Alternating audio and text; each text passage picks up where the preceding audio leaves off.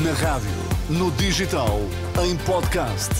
Música para sentir, informação para decidir.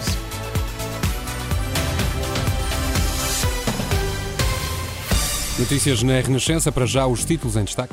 Futebol Clube do Porto goleia Moreirense, mas Sérgio Conceição aponta falhas.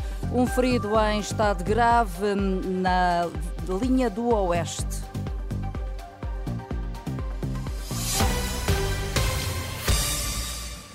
Boa noite. O Futebol Clube do Porto goleou o Moreirense no estádio do Dragão por 5-0 e manteve o terceiro lugar e a distância para Sporting e Porto.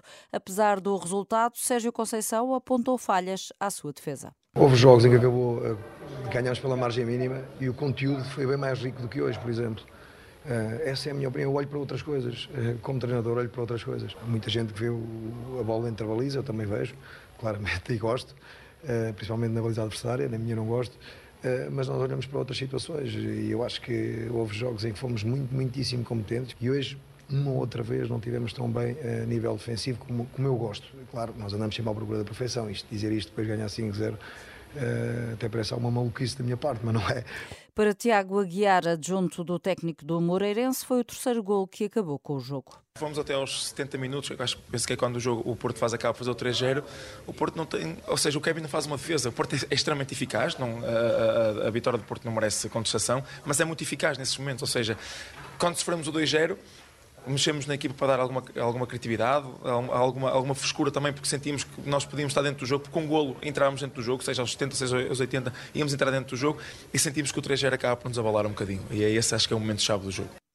O Moreirense está no sexto lugar, voltou às derrotas depois de ter triunfado na última ronda em casa do Estoril Praia. Nos outros encontros deste sábado da Primeira Liga de Futebol, o Arouca venceu o Estoril por 2-1 e o Farense bateu o Casa Pia por 3-1.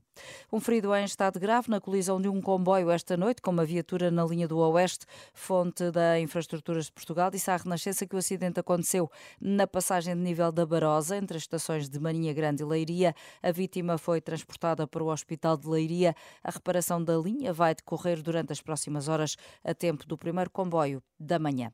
O secretário-geral do PS recusa comentar as razões que levaram Duarte Cordeiro a sair das listas do PS e que, de acordo com o Jornal Público, hum, estarão relacionadas com o processo da Operação Influencer.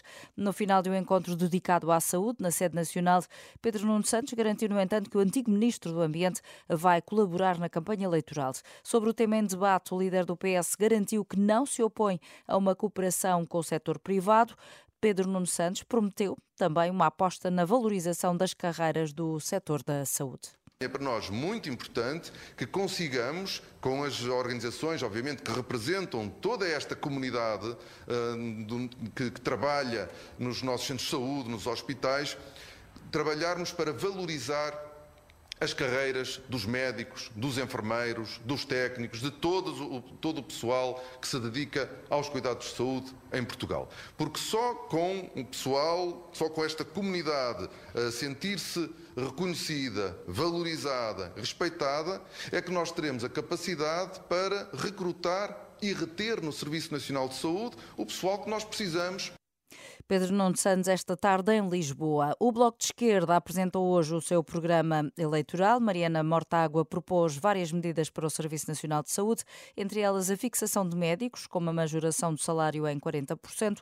Eh, prometeu ainda medicamentos gratuitos para quem recebe menos e na área da educação defende o descongelamento imediato de toda a carreira dos docentes. A dirigente do Bloco de Esquerda desafiou a esquerda a ter um projeto político comum.